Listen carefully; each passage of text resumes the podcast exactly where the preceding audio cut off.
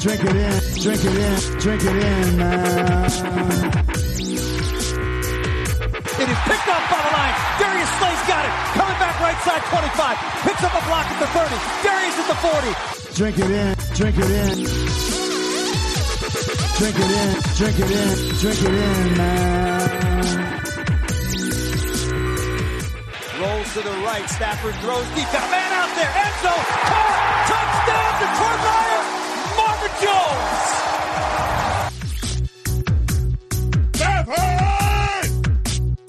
Drink it in. Drink it in. Touchdown, Detroit Lions. Cornbread.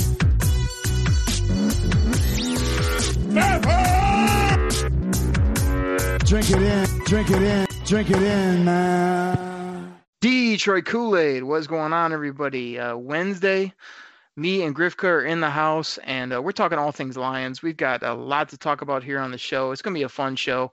Can't wait to do it. Uh, but I got to intro the man, the myth, the legend, the man of the moment, the one and only Grifka. Grifka, what's going on, buddy?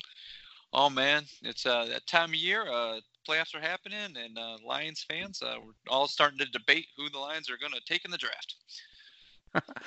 Absolutely, man. Let's do a couple quick uh, news and notes here off the top. So, you know, the Lions broomed out like eight plus coaches, whatever it was, and uh, word came out that uh, your boy, you you dubbed him. I think it's kind of uh, you know, disrespectful of you to call him this, but you, you found fun in it. Uh, Mother Goose. I don't know why you call him such a thing. I mean, the guy wears his glasses on the tip of his nose. What, what's the issue?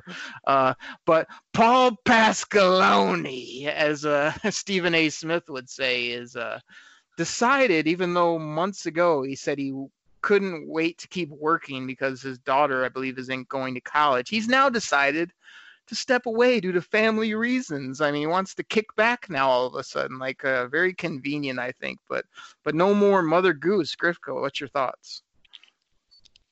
Yeah, that was uh, probably one of those meetings where he walked up and they're like, "Hey, Paul, you want to spend more time with your family, right?"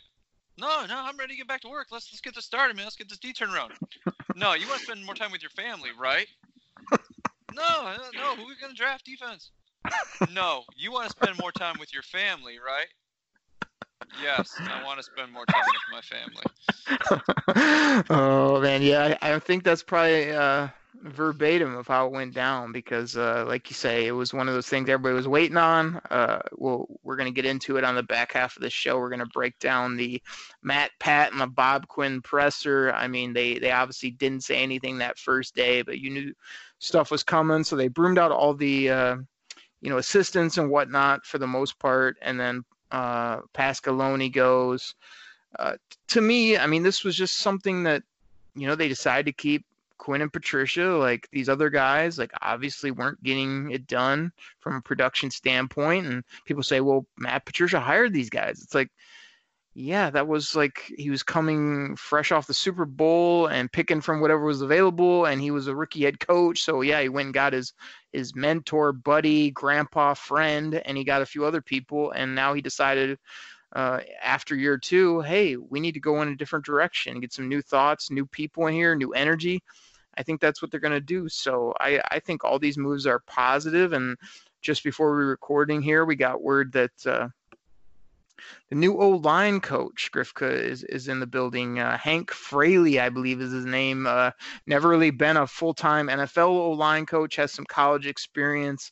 Any any thoughts about him off the top? I know he. Uh, you know, had really good positive vibes in the building. I think they even did one of those post game videos where Matt Pat talked about him losing his father as an emotional after one of the Dubskis we had and uh, seemed like the team really rallied behind this guy. And he looks like an O line coach from what I saw and read, and I feel okay about it. Uh, yeah, I know he's got um, experience in the NFL. I can't remember exactly how many years he played with and how many different teams, but he was always one of those. Um, he wasn't like an all-pro guy, but he was solid. So, um, what do they say? Those who you know those who can do those who can't teach so um he could be one of those guys if he could be one of those guys to help with technique and stuff like that you know so so so, so you said he's solid i mean if you're not uh, terrible but you're not amazing you'd uh, probably be yeah he, he he's not that great As a player, you're saying you don't think he'll be that. Uh... I think I think he could be one of those guys that's just like, you know, he's one of those guys. You know, like I said, I can't remember exactly how many years he played in the league, but he was one of those guys. Like he just kind of grinded through, and that you know, you know, players tend to respect that. Guys that you know weren't top of the game think they're all that. Could be one of those guys that really connects with connects with the with the guy, with the rest of the team, with with the old line. You know, they listen to him. You know, because you always hear those horror stories about some guys just tune out other coaches whenever they're talking. They roll their eyes. We're like, we're not listening to this guy.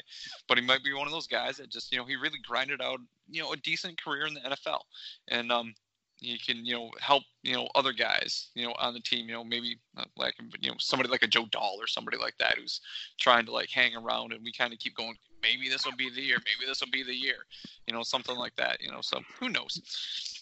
Joe Dahl got an extension Grifka. Good job Joe Dahl. They love this guy but uh uh, yeah, I mean, uh, like you say, I had heard his name. I heard he'd probably be the guy. He was. I'm, I'm curious to see who they got. Real quick, we're gonna get to Tua. We kind of buried the lead there, but he wants to hear our quick thoughts on on Tua declaring for the draft. But before we get to that, I got another name for you, Griff. When it comes to coaching, what what are your initial thoughts on Grandpa Wade Phillips. He got let go by the Rams. This guy has always put up good defenses. He still wants to coach. He seems like that old school guy with a track record that Matt Pat might like. Wade, Matt Pat, and Bev. Can you get behind that, Grifka, or no? I can. I, I'm not quite for sure what the Rams were thinking. I really don't think the Rams defense was all that bad. I think they might be like kind of taking it out on him because of the lackluster year of the team that you know missing the playoffs, you know, after going to Super Bowl and stuff like that. But Wade Phillips always seems like one of those guys. He just no matter where he goes, he like turns around a defense. Like I said, I can get behind that, but I don't know if Matt Patricia wants to get behind that. So from the discussions that we've had on prior shows, ding, um, that uh, he always seemed like it was Patricia, him the one, you know, it was his defense. He was the one calling it. I don't know if he's going to give the keys to somebody else. I mean, he, obviously gave the keys to the, uh, the castle of Bevell and said, "Here, you just take the offense, make it work." I can't see him really doing that with the defense, though. Coming from his background, him being the defense coordinator from New England, I mean, I would love it. I just don't think it's going to happen, though.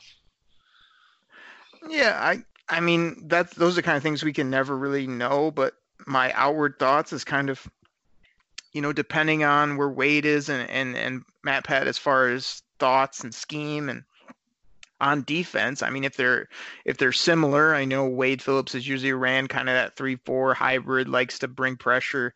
If that was something Matt Pat would be interested in, I mean, I think these are two guys that could sort of you know, talk uh, defense. You know, that they, they would have some old war stories tell each other. You know, again, he brought Bevell in because he respected his game and because he had trouble dealing with him. Like I feel like Matt Pat would have looked across the field, you know, at a Wade Phillips defense and had some respect as well for what he's done. So. I, I think it could work. I mean, unless Wade Phillips behind the scenes is sort of a guy like it's my way or the highway, and and old grumpy guy that doesn't want to deal with anything, and Matt Patricia doesn't think because, like I said, he's going to have his hands on the defense. So at first I, I blew it off like no, I don't see it happening. And like the more I've thought about it, like if he's willing wants to coach, that's a good thing. He obviously has years of a successful track record. That's a good thing. I'm much more on board with that than just bringing in some guy who's hopefully going to be good and who's never coached because I think we got that that two three year window where we really want to capitalize. So this isn't really like to bring in Jerod Mayo and hope he's good in a couple years. It's like, hey, maybe just get, you know, Grandpa Wade and, and Matt Pat put their heads together and make it happen. So I'm curious to see what happens. That that's the big one, the D coordinator as well as you know, I said online I didn't really want Matt Pat calling plays. I'd much rather have him, you know, overseeing everything and, dipping in here or being part of the game plan during the week. But on Sundays, I really want him just to be the head coach. So we'll we'll see what happens. Grifka, the people have been waiting.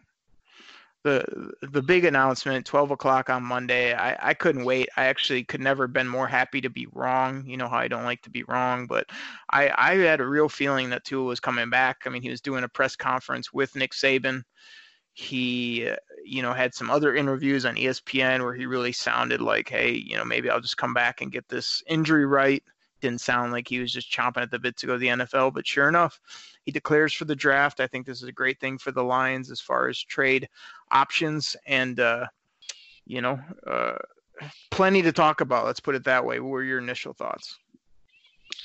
Um, they always say, what is it? What, if you're going to be drafted like in the first round, in the first whatever, like 15 picks or whatever in the NFL, you know, you should go even if you have like one of those injuries where you might not be right ready for camp or the off season because you can get healthy on the NFL's dime as opposed to the college dime, and you're getting paid for it. I don't know. He may be getting a free car down in Alabama, you know, with Nick Saban's hot car lot, but who knows? But um, I, I think it, like you said, it helps. Other teams may be looking to trade up. I, you know, obviously Cincinnati, everybody's saying they're going to take a quarterback. I don't think Washington's going to take one. And the Lions and the Giants, the Giants aren't going to take one. And then what the Dolphins are sitting there at five. So there's like, oh, the Dolphins may trade up. You know, it's like if I'm the Dolphins, I mean, I guess I got to look behind and see who might be interested in those and jump up as high as you can. But uh, it definitely gives the Lions plenty of options. I know later down the road we may even talk about, you know, there's that people rumbling, hey, why don't the Lions take two to us? So, uh, you know, I can give you my opinion on that later, but it definitely helps them um, with options in this draft. Yeah, I mean, in my opinion, the draft starts at number three with the Detroit Lions. I I'd love to talk about Tua later with you because I, I cannot wait to hear your opinion because I think there's going to be an argument ensuing as well as plenty of draft philosophies being argued back and forth when then that topic comes up. But you know, people were saying, well, you know, why why would anybody trade with the Lions? They don't need a quarterback or unless they I guess the argument was, well, they better really show they love Tua.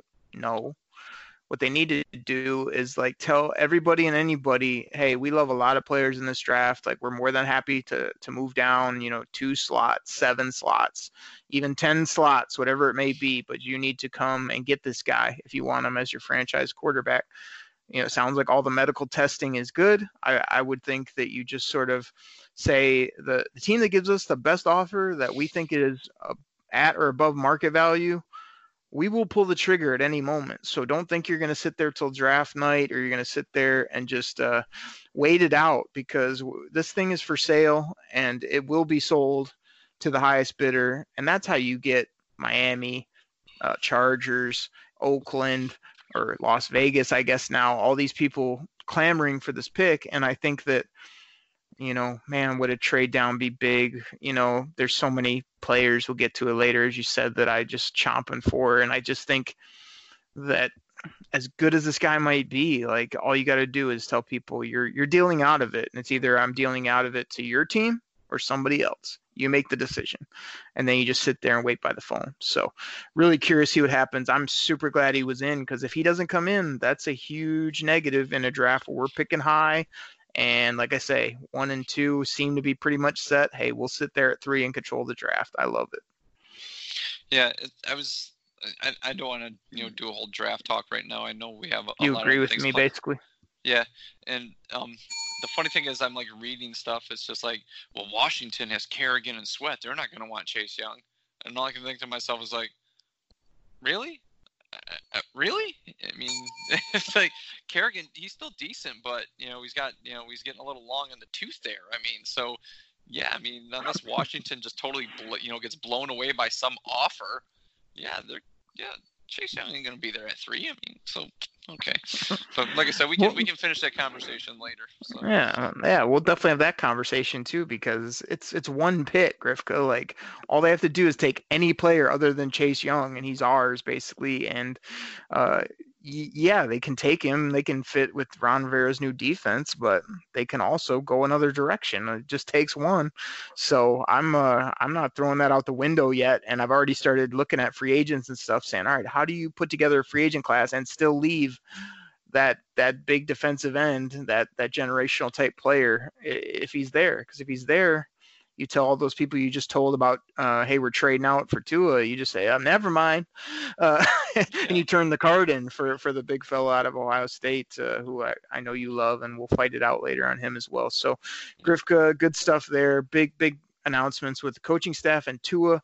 Before we take our break, can we get to these press conferences, which I got a lot to say about these press conferences. Grifka, I had some fun interactions on Twitter today. I thought I'd share them with you and the people. Uh, you ready for some some good old fashioned Okri uh, getting just frustrated with people like I normally do with you on the show?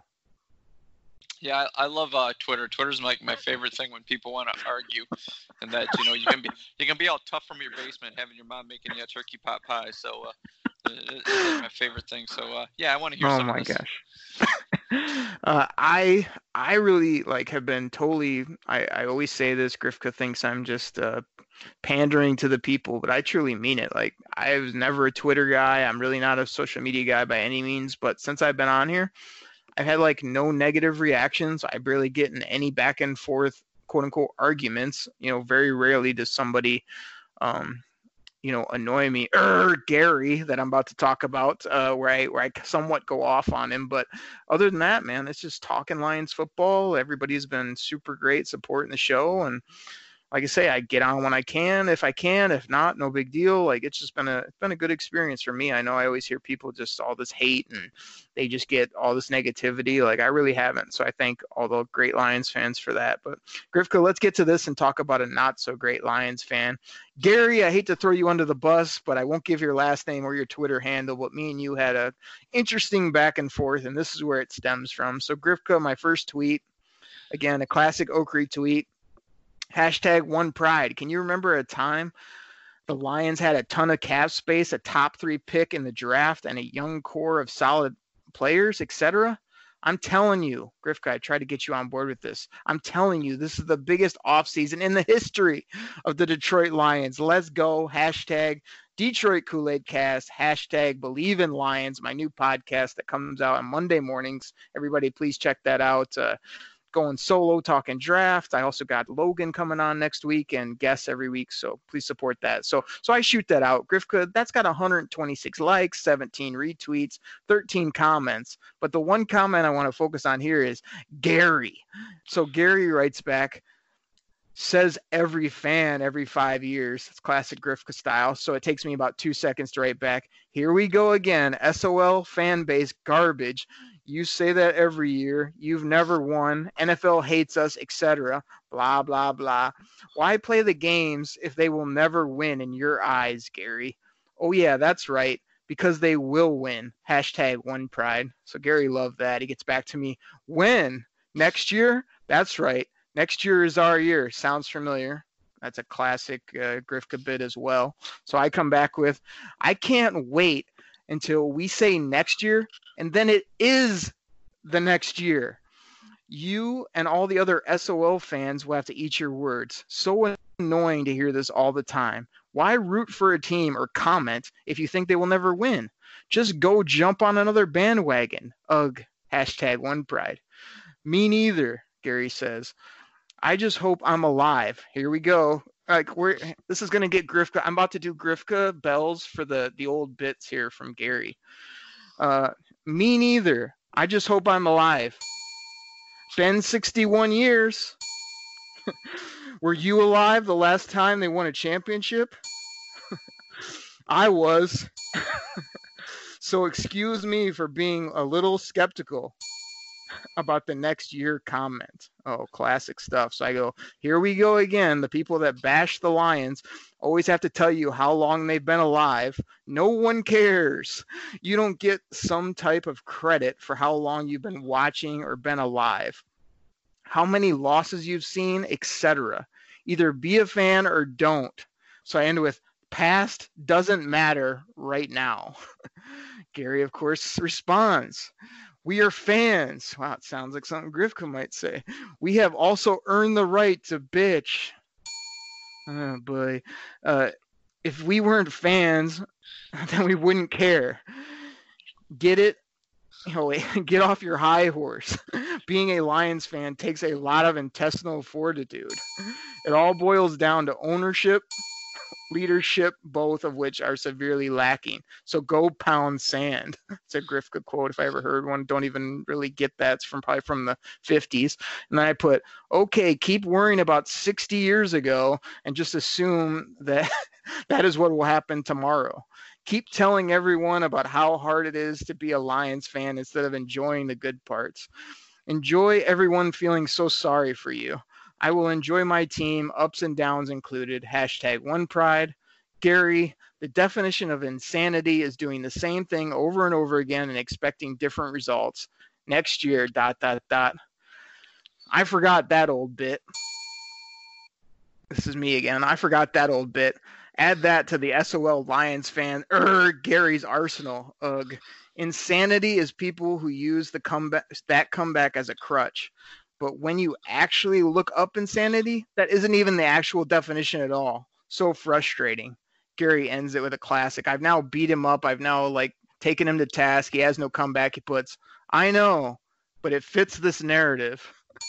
Oh my gosh, Grifka, that that's classic. I love the team, but I hate the team. They'll never win. I've been watching for 50 years. You don't know because you're younger. You're only positive because you you just don't get it. And then when I I just crush him on a bunch of things. Oh well, it fits my narrative. I'm I'm out of breath. What do you think about that back and forth, Grifka? I don't have many of those, but I thought that was entertaining enough to to read on the show. Yeah, that's uh, that's pretty interesting. I mean, uh, first of all, Gary, much love, brother. I feel you. Um, Much love, my freaking ass. That's why I almost throw you off the show every other week because you say that same garbage in that same tone, and then you come on the Kool Aid cast acting like you love this team.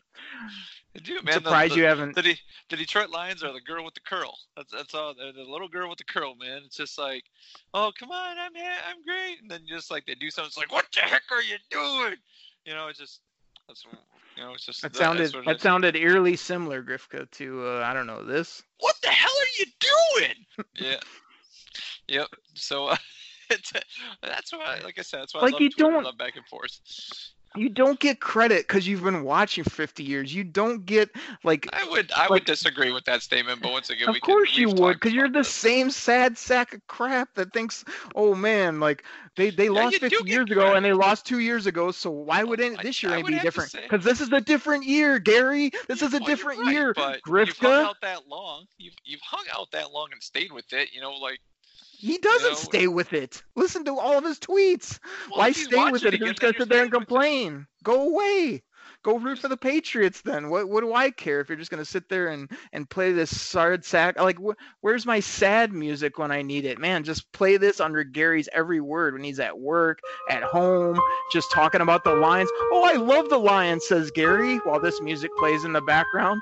Oh, they're my favorite team, yet they'll never win. Oh, the ownership needs Well- to sell the team. And we know that'll never happen. Yeah, Get that so- out of here, Gary. I'm, I'm not one who's like they'll never win. I'm not that guy. I just you know it's just because because you're the guy that will like and you'll say that until they win and then you'll be happy because then you'll say i told you so that's what Well, these no, people I, do I, I never say they'll never win. I'm not that guy. Complain like- complain complain oh they're winning where's the parade where's my jersey get it out I of the closet No, I'm just like oh yeah. I, I'm not like that. I'm not like was it like you always talk about like when you go to your family get-togethers and you're like you'll be sitting there watching the game and then one of your family members will stumble into the room and the game's like 10-7 the Lions are losing. They're like same old Lions and then they just turn around and leave. You know, I mean, right it's terrible it's yeah, I mean, ridiculous I, I don't do that, but I mean, it's just it's one of those things where you just kind of wait and hope. I mean, it's just it's traveling through the desert for forty some years, you know, and you know that's mm-hmm. what it is, man. See, it's yeoman's work. Oh my gosh. Here's here's freaking Grifka on the Detroit Kool-Aid cast, somewhat defending Gary, who's acting like just because a team wasn't good 20 years ago means the 2020 Lions won't be good. Like Mine- like they have any correlation. Oh, poor Gary, you've been watching for 60 years and they haven't won. Oh, I'm, I'm you get so much fan credit though. Thanks for hanging in there and talking bad about the team the past 30 30 years. Way to go. Like I said, man, if if if you were a if you went to McDonald's and you know a few times you're like you, you go, Oh, oh, that wasn't that great, and then you go back and well, that wasn't that great. You're not going to continue to go back, oh, that wasn't that great. That one go. You're just going to stop. So yeah, I mean, it's just, I mean, kudos for you know somebody hanging out that long. I mean, That's what I was trying to tell Gary. Stop and go away because nobody wants to hear you go, come to the same restaurant. The food's bad. You just complain about the food. Just go away. If you think there's other restaurants, go find them. I'm telling you, like eh, you can get a good is- meal here. Well, like when me and you worked at Oh Dick's Sporting. Goods in college, and you know there was that customer, you know, like, oh, if I don't get this, I'm never coming back. Okay, yeah, see you next sale. Okay, I mean, it's just that's what it is. I mean, you know, oh, this team's never gonna win. Okay, yeah, see you next August. Okay, I mean, that's exactly what it is. So All right. Well, like I say on Twitter, normally I I wasn't trying to pick a fight with anybody. You saw my first tweet. It's very nice. The minute he comes back with the same old, you know, oh they say that every year. Go talk to Grifka about his Cubs. I know we don't talk about baseball every year. The old next year gimmick, laugh, laugh, laugh. What they do? Not only did they win us, they got the right people in place. They won a World Series and they freaking started winning consistently. Why? Because those other 50 years didn't make a damn bit of difference to the years when they were good. So there's some baseball talk, Grifka. What do you got to say about that? I banned it from I, the show a long time ago. I appreciate that. And pitchers and catchers report here in the next month, so I'm happy to hear that. But um, I will have to. I mean, if you read that whole chain, if you read that whole chain, I will have to admit. I mean, kudos. I mean, to him, you know, just not going, "You're an idiot" or "You're stupid." Because once again, I've gotten those battles where somebody was coming, "You're stupid," and I'm just always like, you know, nice retort. Did you and the other fourth graders think of that? You know, it's just you know stuff like that because at least he didn't. You just at least he didn't just go like, "You're dumb." It's just like that's like the stupidest thing in the world. I hate when people do that, but that's kind of one of those reasons why I love that because I can come back and go like, well, I'm so glad you and the other third graders thought of that. You know, go do some finger painting. You know, because that's pretty much what it is. Because you can't come up with a cogent argument. You know, to your to to your reply other than you're stupid. Oh, okay, good one. So, at least you didn't Speaking, do that, unless, unless, you left it out. Oh my uh, gosh! no, I, I read all the tweets, but so like you didn't hear any of those tweets. Like none of them were good. He well, no, he ended with. Of go one two was like you're dumb. You know, you've seen them you know you've seen them so.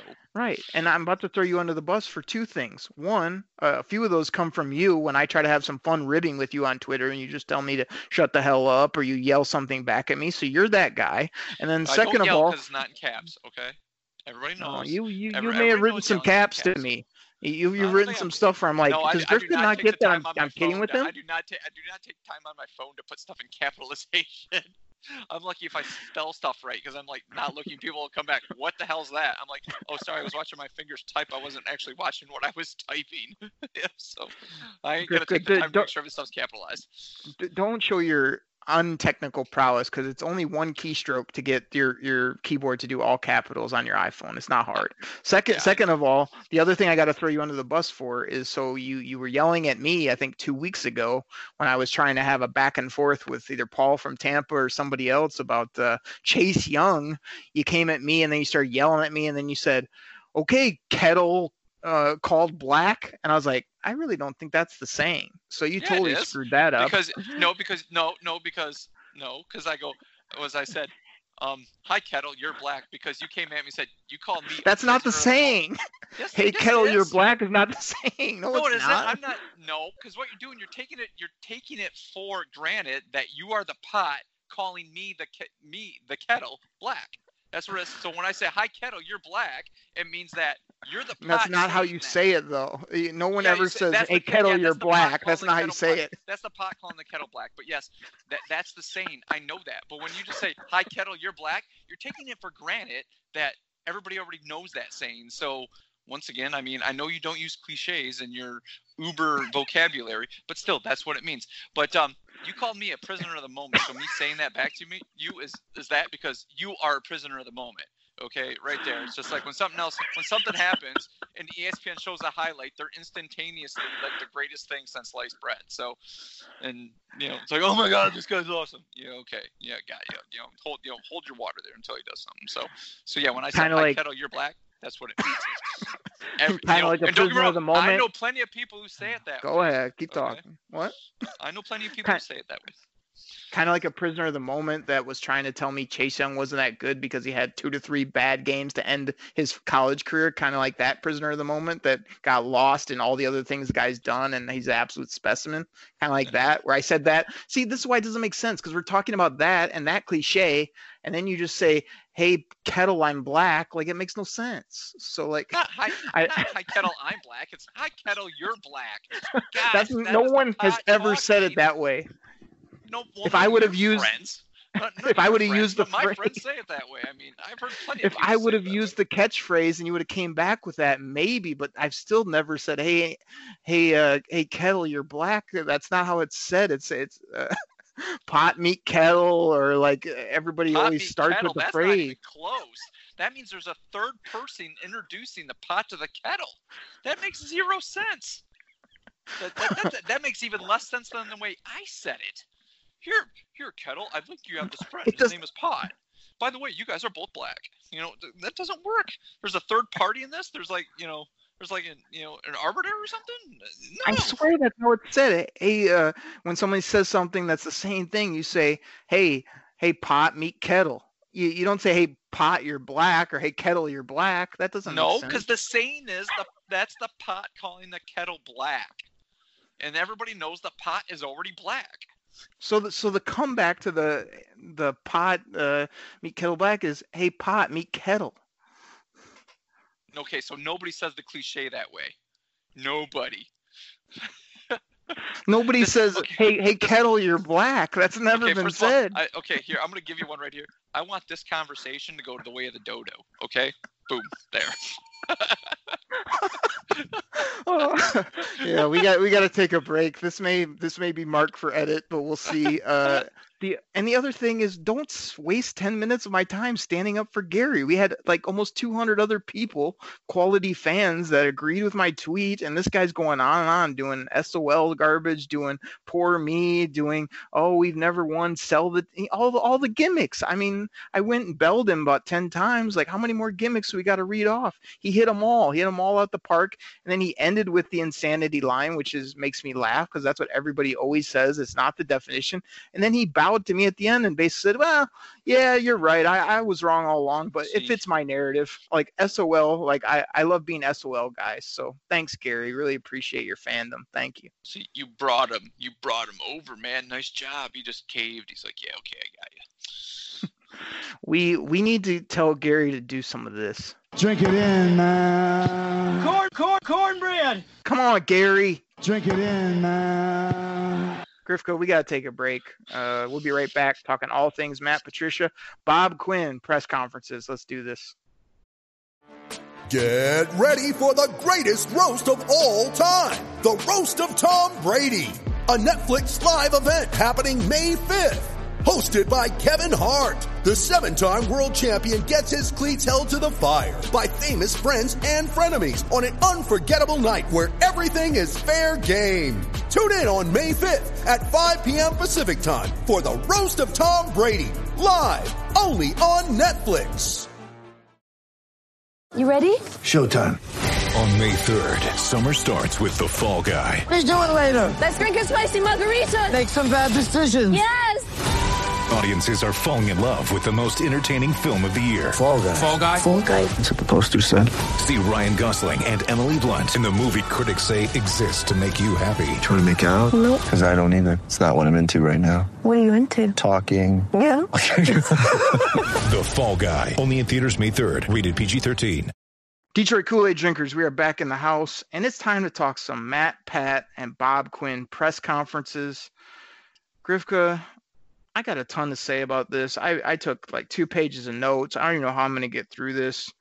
Did, did you even take the time to listen to these? Did you hear our head coach, our general manager, or did you just show up to the show like normal? Um, I showed up to the show like normal.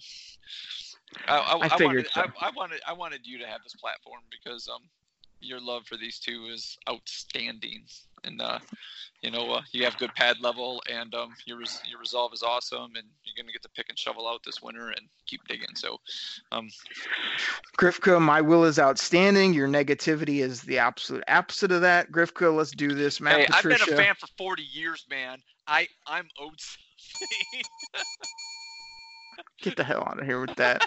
um, Grifka, don't interrupt me. I got some things to say here. Matt Patricia press conferences. Here's what I've got on a couple of my notes. Matt Patricia got up to the podium and he did an eight plus minute opening monologue. Now, most people would say, Here we go. Here comes the coach cliches. Yes, he ran down some cliches. He ran down some very open, empty type answers, all the things that would frustrate not only me, but most fans sometimes. But when you really break this down, I took little bullet points, and a lot of the stuff he said to me makes sense. So if you don't get caught up in the the frustration of what he said, if you think about it, what he said makes sense, and hopefully they will do this in 2020. So let me hit some of these. In his opening part, he talked about this team cares. He said they care for each other and it's genuine. I think that's important because we've all know NFL teams. There's teams that don't care about each other or it's just fake. He talked about consistency is key. I feel like this team in 2019 lacked consistency on both sides of the football, all over the football field. He said they need an edge. I put that in quotes. He he didn't even really know or how to define it, but he just said they need that edge when it comes to winning those late games, winning in general, and he was hoping to find that edge. He said they got to take care of the ball. They got to turn it over. I talk about that every week on the show. That's what win and loses football games in the NFL, and they have not taken it away enough, and they continue to give it away just enough to lose. He said they got to limit penalties. That's another obvious one. That was one that continued to hurt them all year, and they didn't get it right.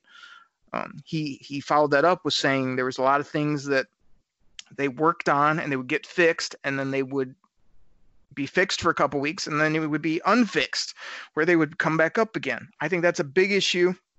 I think that's something you can point not only to coaching, but to the football players on this team that the, the head coach and his coaches shouldn't have to get something simple as penalties or you know effort or whatever the case is get that fixed get the running defense fixed and then three weeks later have it just go to pot again as our uh, early uh, um, conversation or argument uh, noted like he, he he said don't make the moments too big which again like oh whatever that everyone says that i think that's true for this football team i felt like late in the games moments got too big. We kind of got over our skis and we lost some games just because a lot of young players, a lot of just mistakes that cost us games because they were probably trying to do too much or just were afraid of the moment, whatever it was.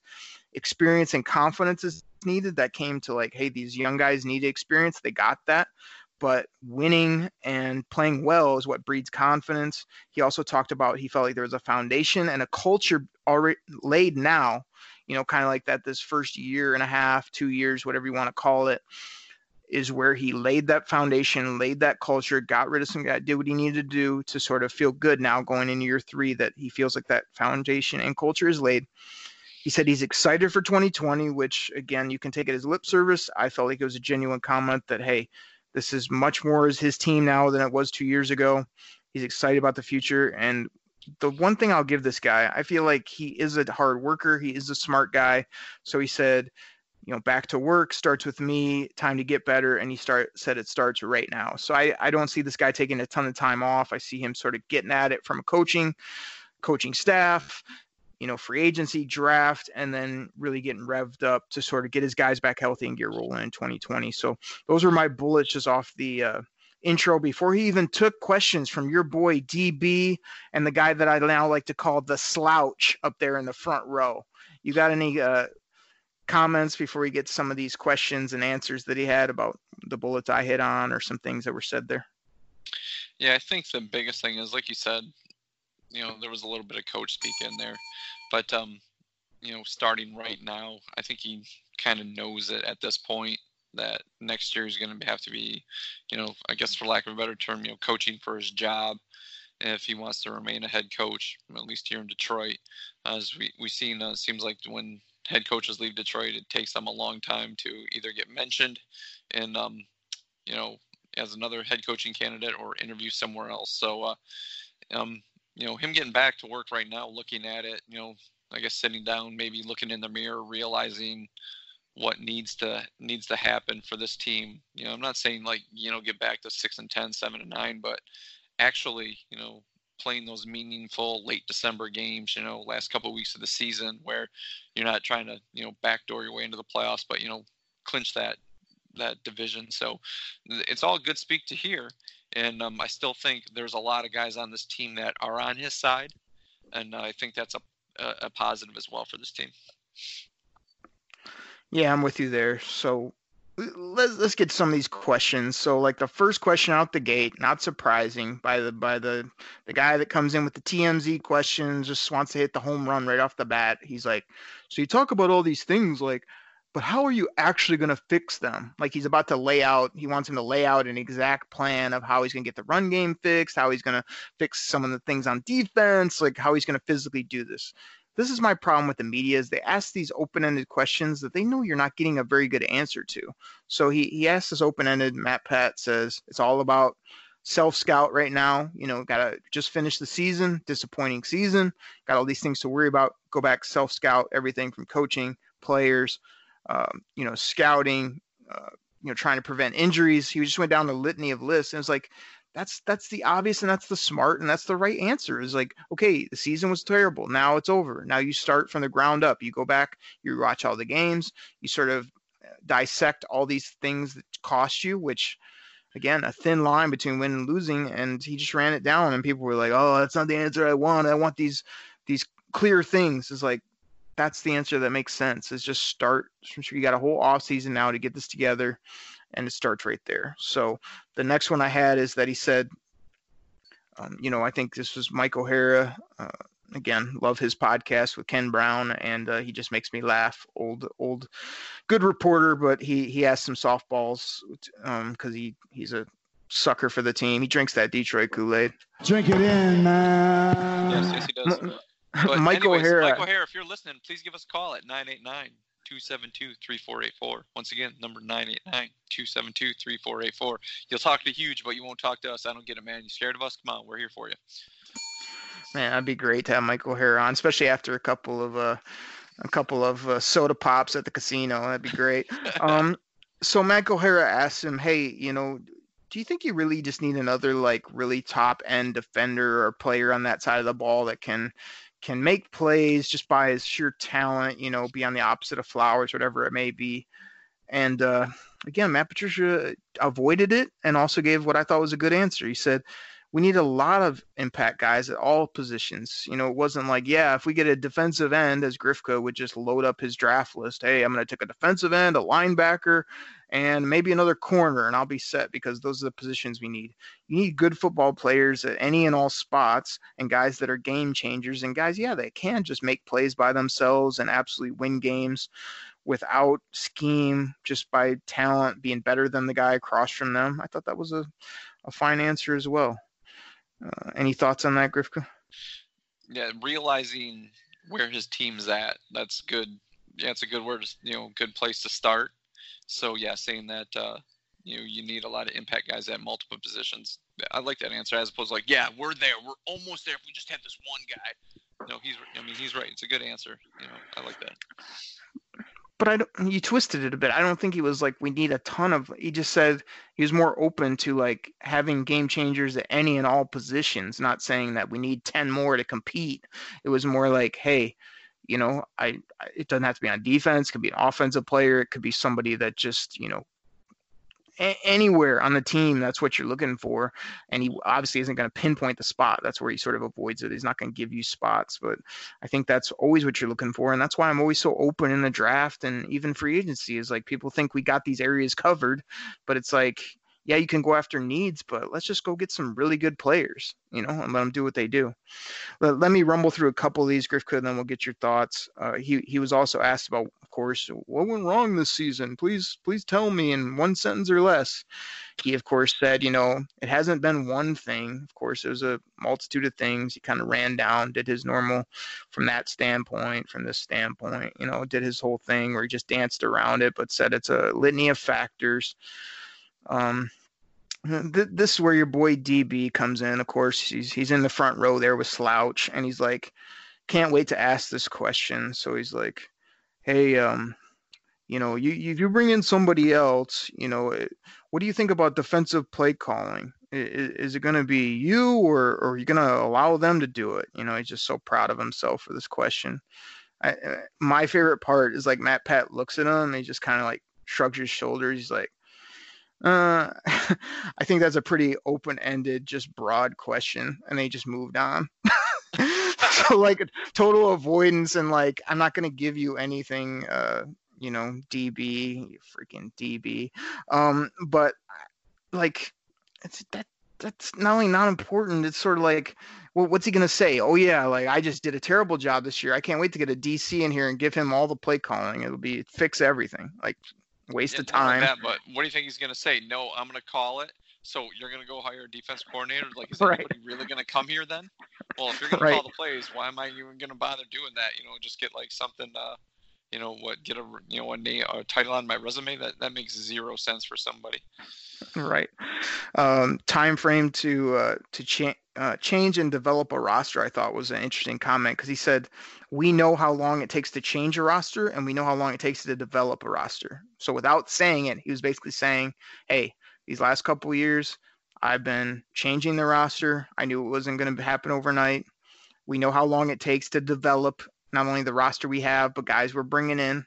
It also doesn't happen overnight, but I felt like he was sort of saying, now we're closer than when we were when I came in here, and it was country club city ping, uh, you know, uh, ping pong nation in the locker room, as well as uh, had to turn up the juice on these practices and the running and all the stuff he's done. So, thought that was an interesting answer. Grifka, I got so I got so many notes here. We got to get to Bob Quinn. Let me just ramble through. So I put uh, need to improve the team. He just straight up said it's not good enough, and I wrote here in big bold letters. Finally, was that that hard? to just say we're not good enough. Like all year he danced around, oh, like I don't want to say anything bad about our defense. Just say it's not good enough. You didn't win enough games. You're not where you want to be. Like those are all true statements. They're all obvious to anybody with two sets of eyes, and it doesn't kill you. Course it wasn't good enough. We know this, you know this, and saying it doesn't hurt. Actually, it helps because now it puts you and everybody on notice that you actually were honest and said it's not good enough. Like some more of that if possible. Um, yeah, there's a there's a little bit of duh in there. Grifka, are you are you queuing up your own soundbite, which I played for you right before this show? I mean, this is a new Grifka classic. This was Grifka talking about a replay that was obvious, but I shortened it up because I think we'll be using this from time to time with, uh, unfortunately, things that uh, Bob Quinn says here in the second part of this press conference, but uh, the Lions and their opponents. So here's the new Grifka drop, everybody. Drink it in. It's like, duh. It's like, duh. It's like, duh. so yeah, I mean, you could say that, like, oh, it's the obvious, but my thing is like, finally, they're pointing out the obvious. You wouldn't say, well, you know, we did this. He's like, it wasn't good enough. It needs to get better. You know, just yeah, I, you know, obviously, but thanks for saying it. Um, they he, he went on to kind of say they were so close, but they weren't able to finish. Again, that's a big statement we're gonna hear a lot is being able to finish. Um, didn't name anybody, didn't really call anybody out, but also acknowledged uh, that they they lost a lot of games late, and and that needs to change uh, to to get over the hump. He he told the team the good and the bad um, that day after the Green Bay game.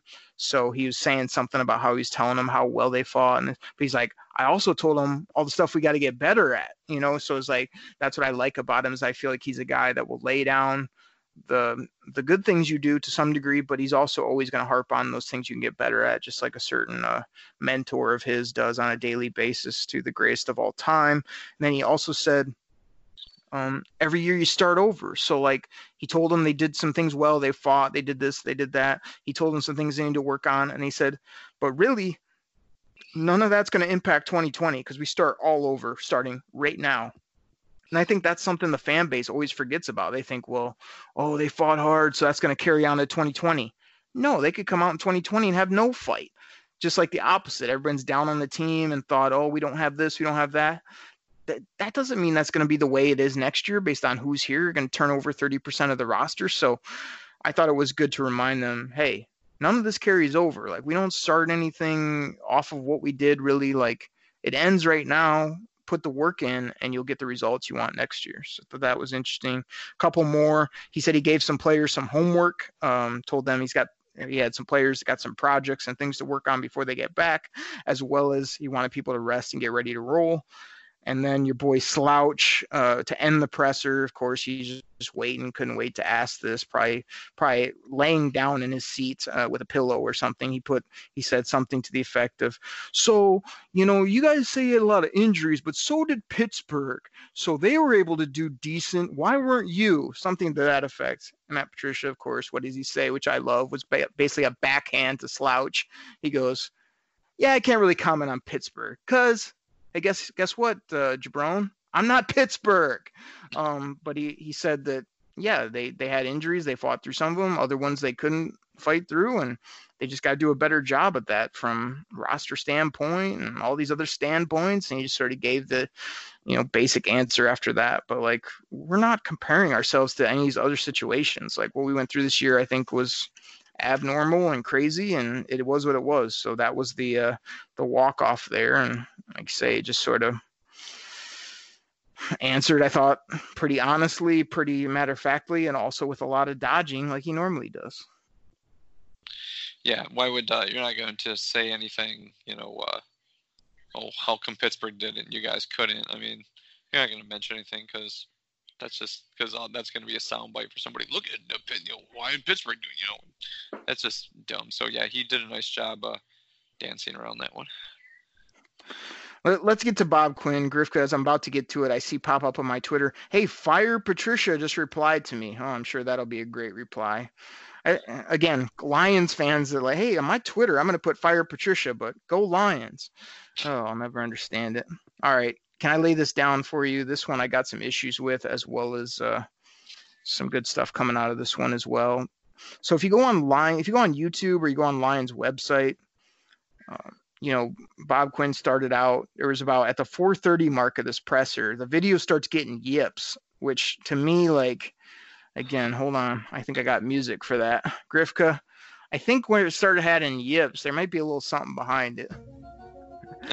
I feel I feel like when it started yipping up was maybe when he was misspeaking a little bit, or maybe things they wanted to hide. I could not find a feed that did not have these cutaways on some of his answers. So there's your conspiracy uh, for the day. But anyway, so he starts off his presser. I felt like it was. Uh, let me say this right so people don't get it wrong. He started his presser talking about Marv Jones, the unfortunate loss of his son Marlo, which again, I put a bunch of messages out about that. Everybody knows that was a terrible situation. Marv, you the man. Like, you know, everybody and One Pride uh, and Lions Nation is there for you on that. But I felt like him starting with that, and then he started about you know the support of the Fords, and then he talked about the fans. I felt like it was pretty uh, contrived, I guess, is sort of how he laid it out to start, sort of like the halves. And then Bob Quinn's my guy. I hate to say this, but like this is what it came across to me is like he he figured let me let me throw that out because everybody knows that's a sad situation.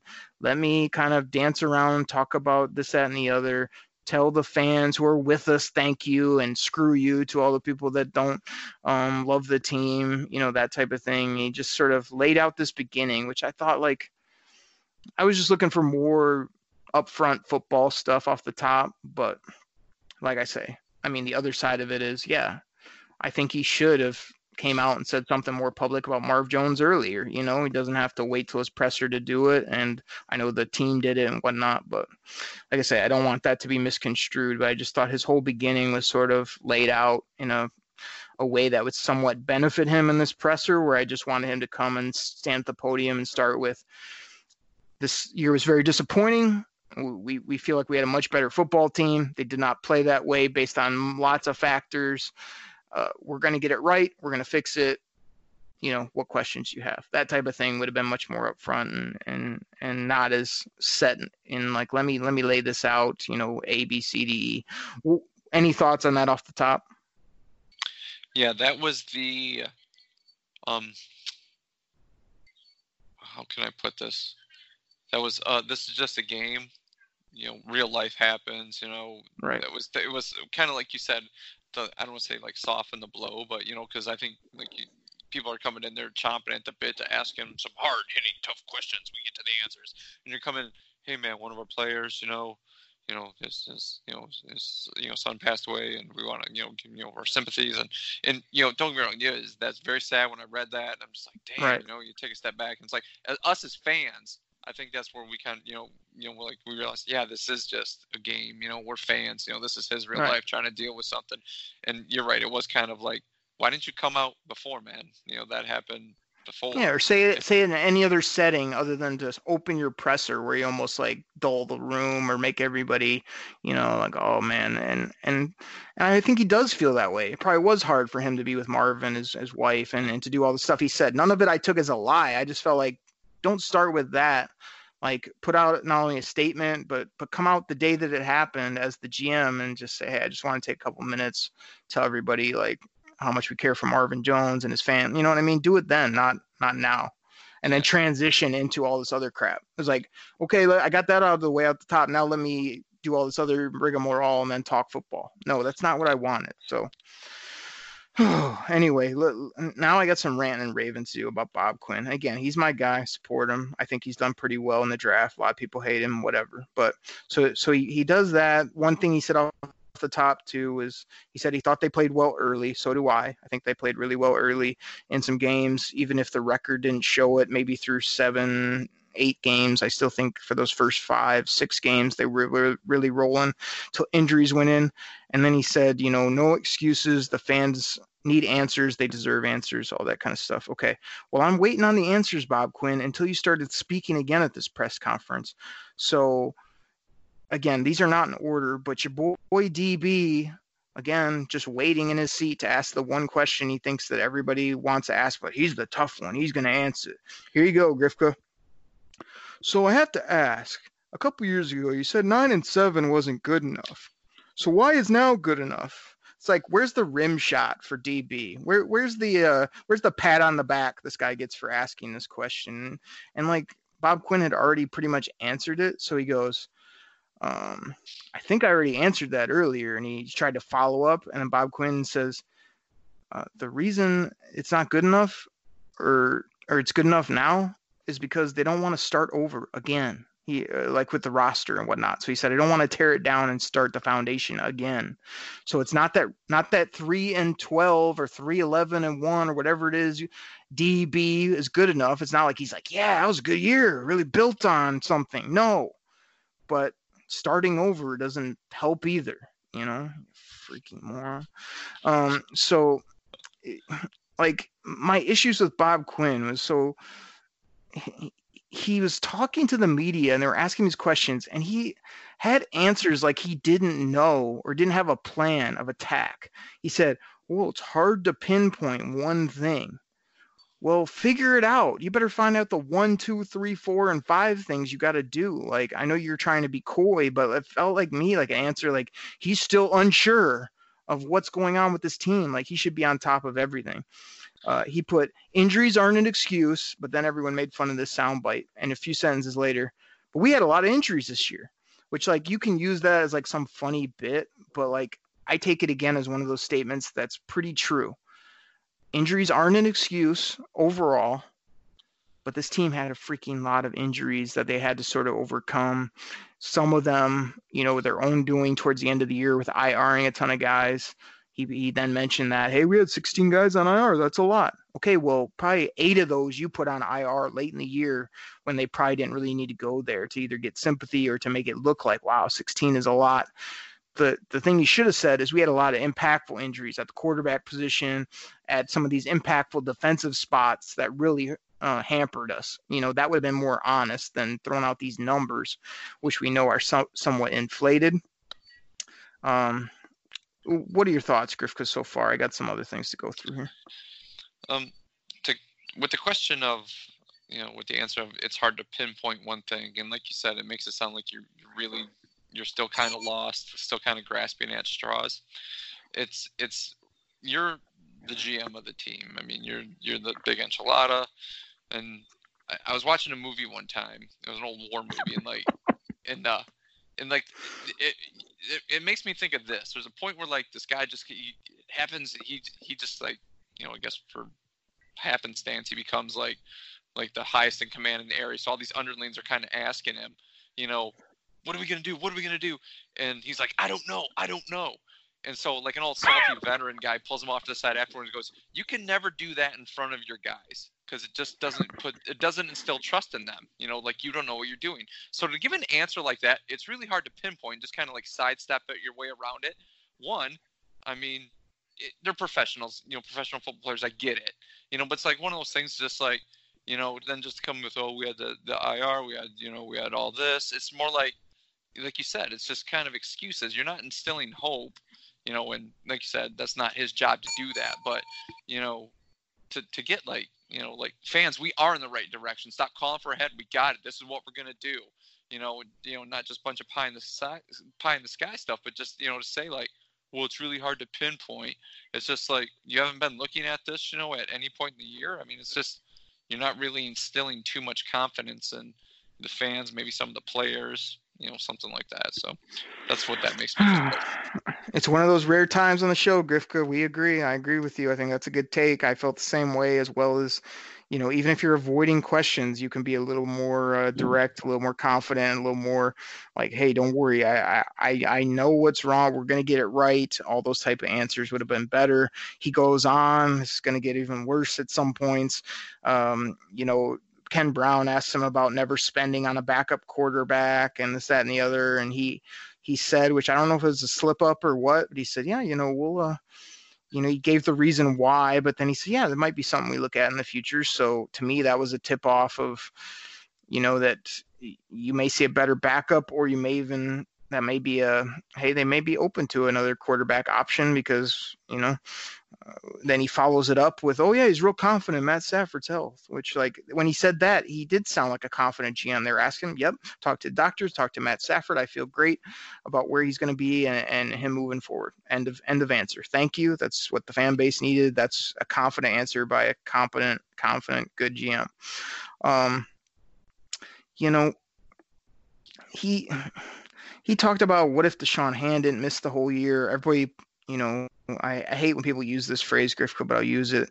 Everybody poo poos that. Like they're just like, oh, you know, Da'Shawn Hand, maybe he's not that good or he's injury prone. Like I think that was a big cog of their defense that really didn't play more than what one game or so, if that. And uh, it's just sort of swept under the rug. They asked him about the Diggs trade, and he said he thought it was the best thing for the football team. He said, uh, you know, he thought Will Harris would start, and and sure as they made the trade, Tracy Walker went down the next few weeks. That really sort of hampered his game plan, but he still was able to get Will out there. He said it feels good about him moving forward. Of course, I think the slouch or whoever followed up with, so in retrospect, would you do it again? I mean, again, slouch. What do you think he's gonna say? Oh, yeah, well, actually, uh, you know, it was pretty dumb move by me. No, because he believes in what he did, why he did it, and it it's hasn't improved itself because he hasn't used the fifth round pick and he hasn't used, um, you know, Will Harris in a second year. So of course he was like, no, I have no regrets, and that was another solid quality answer where it was like I felt like he believed it. Like, nope, getting Diggs out of locker room was good on a lot of levels. Getting Will out there was good, and, and I'll use that pick as well as the money and do some good things with it. So take that slouch. Um, we've got we've got he said there was no serious trade talks with Darius Slay. I thought that was noteworthy. Um, they asked him again, well, you're gonna have to pay him then to keep him here. He said, uh, hey, uh, people, I don't know if you've been listening, but about eight questions earlier, I said I don't comment on people's contract status or player agreements. You know, that's just ridiculous. Nobody does that. Uh, Hockenson, you know, he said uh, he, this was interesting. This I'm gonna throw this to you, Grifka. He kind of said you know, he's going through, hey, Trey Flowers played good. You know, Coleman was good and then was had a little down spell and played good at the end of the year. He followed that up with this comment, which I thought was odd. He said, So I think I'm good there. Uh, like, it was like, okay, you just said a player played really good, then slouched, and then played okay or good towards the end. So I'm, I'm good at slot corner. Like, I think you're good because you paid Coleman nine million bucks, and you're basically he's Yeah. your guy, and I, I do think he's a good football player, but you're never good, Bob Quinn. That's what you tell the people. Hey, we're never satisfied. It's always competition. All that. I mean, I could have done a better presser than this guy in some I, sense. I, I think we're good there. That's awesome. Yeah, we're good. We're set. yeah, that may be. I may have to pull that if I can find the audio and get it for a, a drop. So when I finish my statements, yeah, we're good there. Uh, It's like back in the day. Hey, do you guys want Deion Sanders? No, man, we're good. No, we don't need that. We're had guys that played up and down. We're, we're set, dude. Oh, Grifka. I know we're going a little bit longer, but we got to get through some of these. This is what I wanted to throw to you, actually. So he went through, of course, Flowers, good. Coleman, yeah, we're good there. And like pumping himself up. These are guys he brought in, but also guys I do believe in as well that'll be good um, moving forward. And we're good here this year in, in spurts or, or when they played. But then he got to Jesse James, your boy. the guy the guy that I booted out uh, last week on our in or out segment. Uh, he said, "Hey, Jesse James, you know, this was really telling." He goes, ah, "I think you know it was a little hard for Jesse. Uh, we we we went ahead and drafted Hockenson. I feel like he was a little bit. I wrote the word sad here because that's the impression he gave that Jesse James was sad about that. And I put what with a big question mark. But he said Jesse will be a integral part of the offense moving forward or something like that. So what do you think? Like I felt like first of all, who's Jesse James to be down in the dumps because they drafted some rookie? Like, what do you think he was going to be an all pro? The guy had like eight catches here. He never did anything really big in Pittsburgh. So I thought he came here to be like a quality team player, paid him well, all that stuff. So if he's out there sulking, that's an issue. And then Bob Quinn, was he going to Darrell Bevell and saying, hey, you know, I, I, got these tight ends for a reason. You better freaking use them. Like I felt like that's sort of what he was saying too. So I thought it was odd for another odd comment by BQ. Yeah, I have to agree with you. I mean, what you're gonna find Jesse James like crying in a corner somewhere? Like, oh, I didn't get the ball to me. I work hard. I'm a good guy. It just there's there's a point where it's just like there's only one ball on the team, and you got to realize your pecking order. I mean, all three of those wide receivers are going to be the number one option for you, Jesse James. Okay, I mean, even when you know when Kerryon was you know healthy and running, he's going to look to get the ball a little more than you.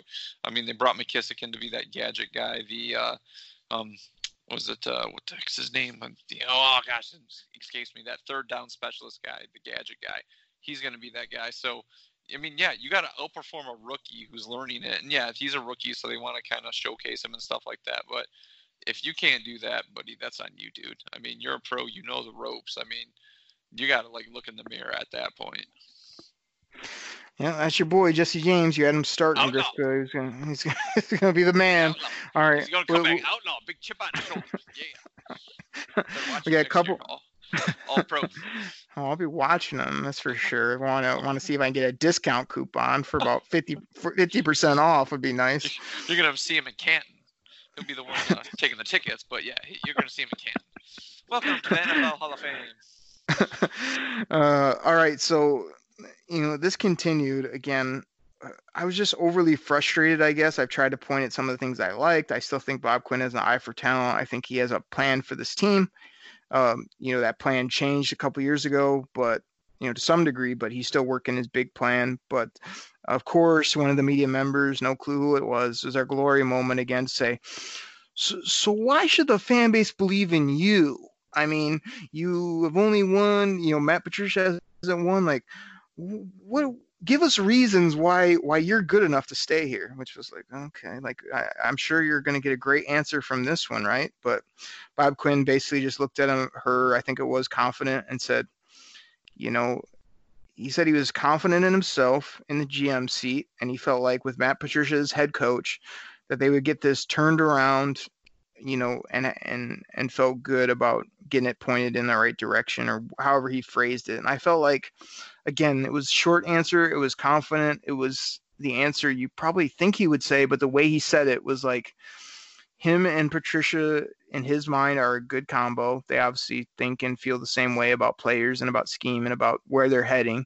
Now they're not there yet. They, the results, you know, aren't what either of them expected, but I think he's just really confident in that that third year boom as well as the overall roster, which most people have crumpled up and thrown in the trash can. And I kind of continue to remind people. Like somebody asked me today on Twitter, who, who, are these good young players you're talking about? I rambled off like 12 guys off top of my head that that I not only like, but I I like moving forward with a, a good futures, good contracts. So it's not like I was stretching, going, oh, we got Stafford and uh, you know, like trying to look for second, third, fourth names. Like I had plenty to to work off. And again, they weren't they weren't all NFL players, but they're they're definitely guys you can you can win with in the NFL, in my opinion. So I thought he was confident in that answer. Here's the classic one, Griff and this is where we're not only gonna get your take, but this one we got to spend a couple minutes on. I, I don't know if I can do a good impression of this guy, but there's a lot of people on 97.1 that do a good impression.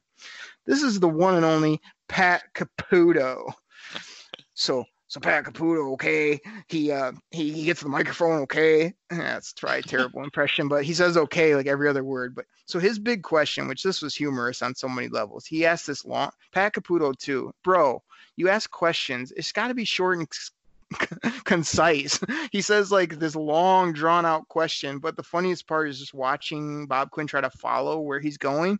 And then Caputo gets into this thing about, you know, there, there's there's these pressure points. And you know, during the year there's pressure points and how do you get over the pressure points? And did you identify the pressure points? You can just see Bob Quinn like thinking, I mean, drop the drop the Grifka line. What the hell I mean, Bob Quinn's sitting there going, "Hey, put Caputo." That drives me freaking bonkers.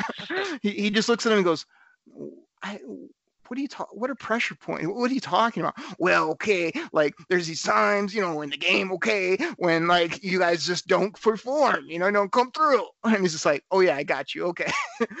and this was this was the worst answer in the history of answers by Bob Quinn. So he listens to Caputo. It's a terrible question. This pressure points makes no sense, but he's just trying to get the point across. Like, hey, late in the games, you didn't win. You you didn't get over the hump. Why? Bob Quinn says, "Okay, I got you," and then he says, "Let me see if I can read my own writing here." He says,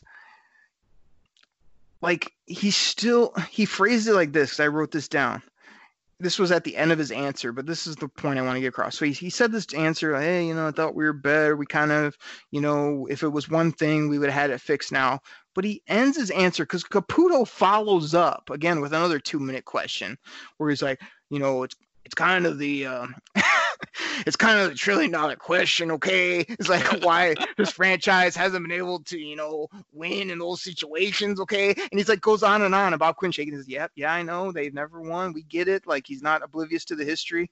Pat, Pat Caputo's going on, and and Bob Quinn's answer to this long drawn out ridiculous pressure point BS why can't you win Detroit's never won question he looked at him dead in the eye and said Pat we're trying to figure that out I promise you what you're trying to figure that out you're the freaking GM you're an NFL GM like you act like you this guy brought up something new you had never heard before and you're like yeah, I'm going to go work on that one, or thanks for bringing that to my attention, or hey, you know, I know what you're talking about and I have no freaking idea. Like, what do you mean? Like, we're trying to figure that out right now. Like, I just wanted to grab him through the screen and say, no, you tell him, hey, do I have to answer for Bob Quinn? Do I have to start tweeting him answers, Grifka, so he can I can help him out there too? You look at Pat Caputo and you go, Pat, I realize this franchise has never won.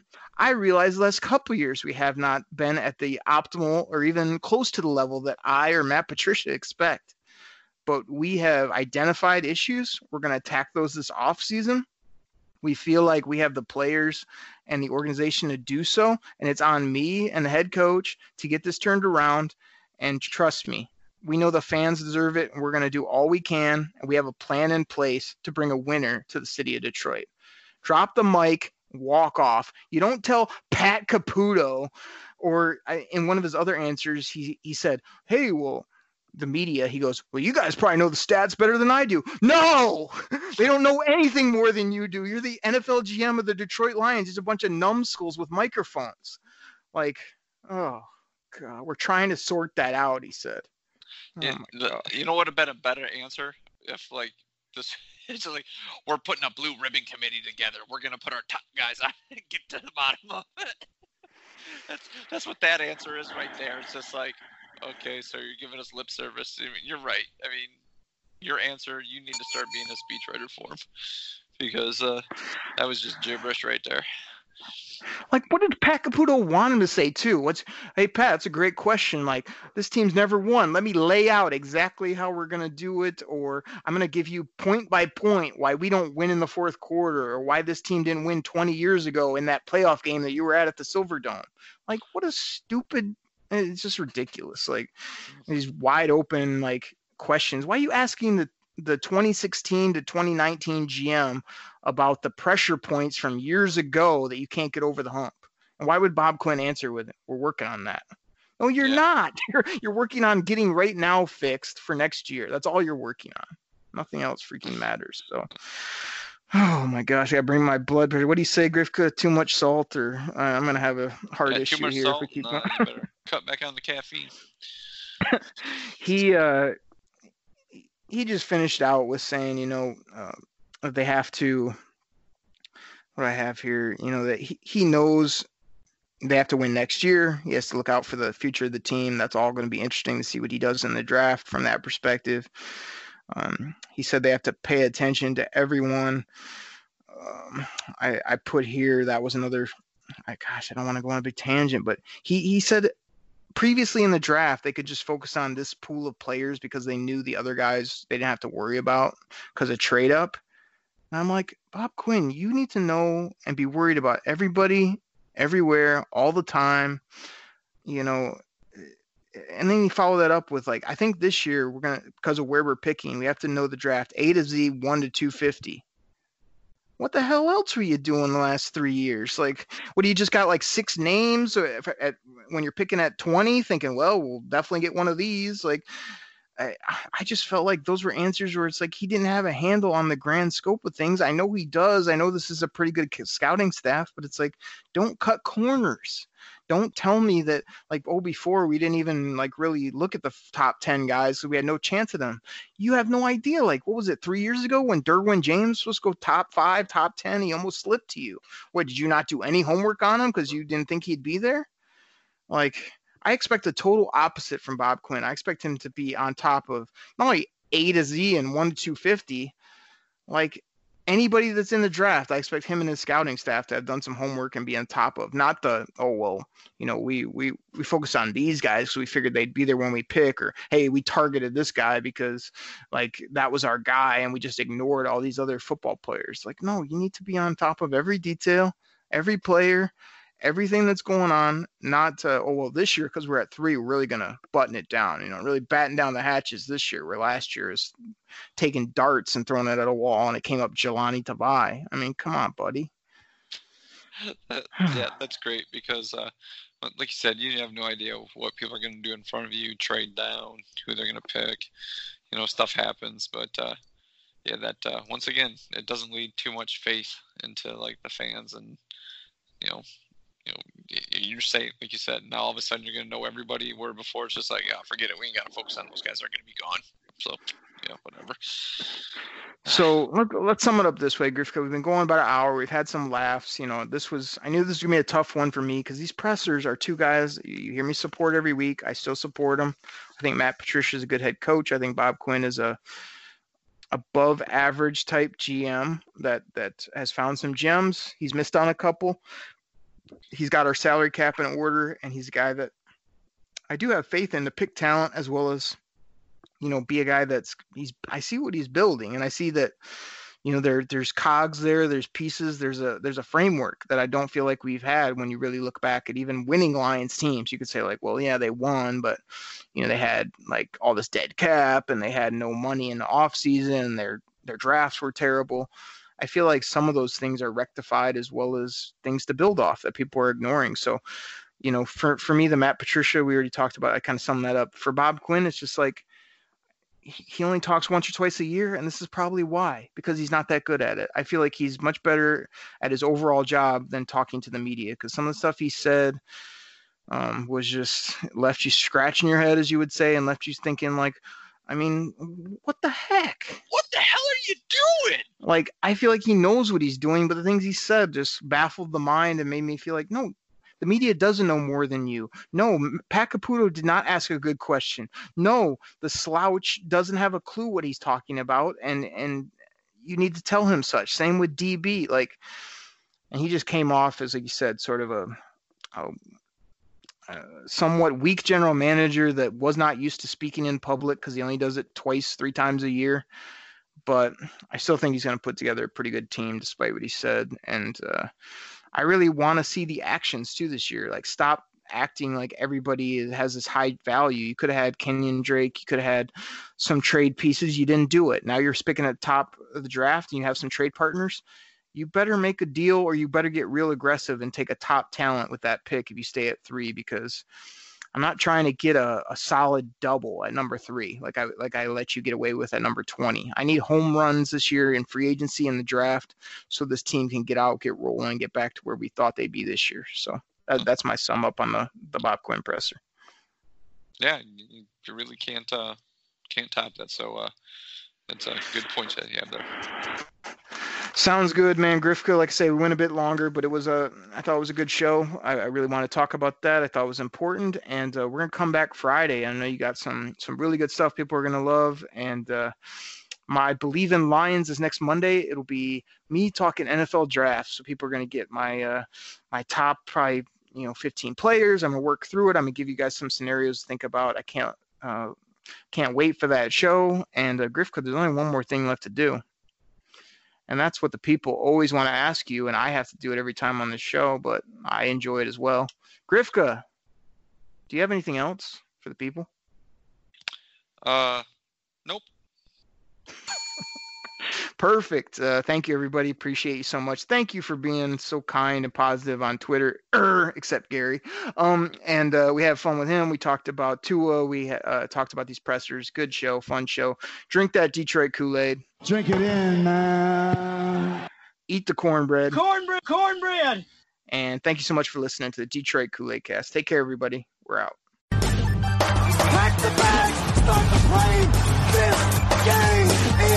Over. It is over. What a comeback by the Lions. Drink it in, man.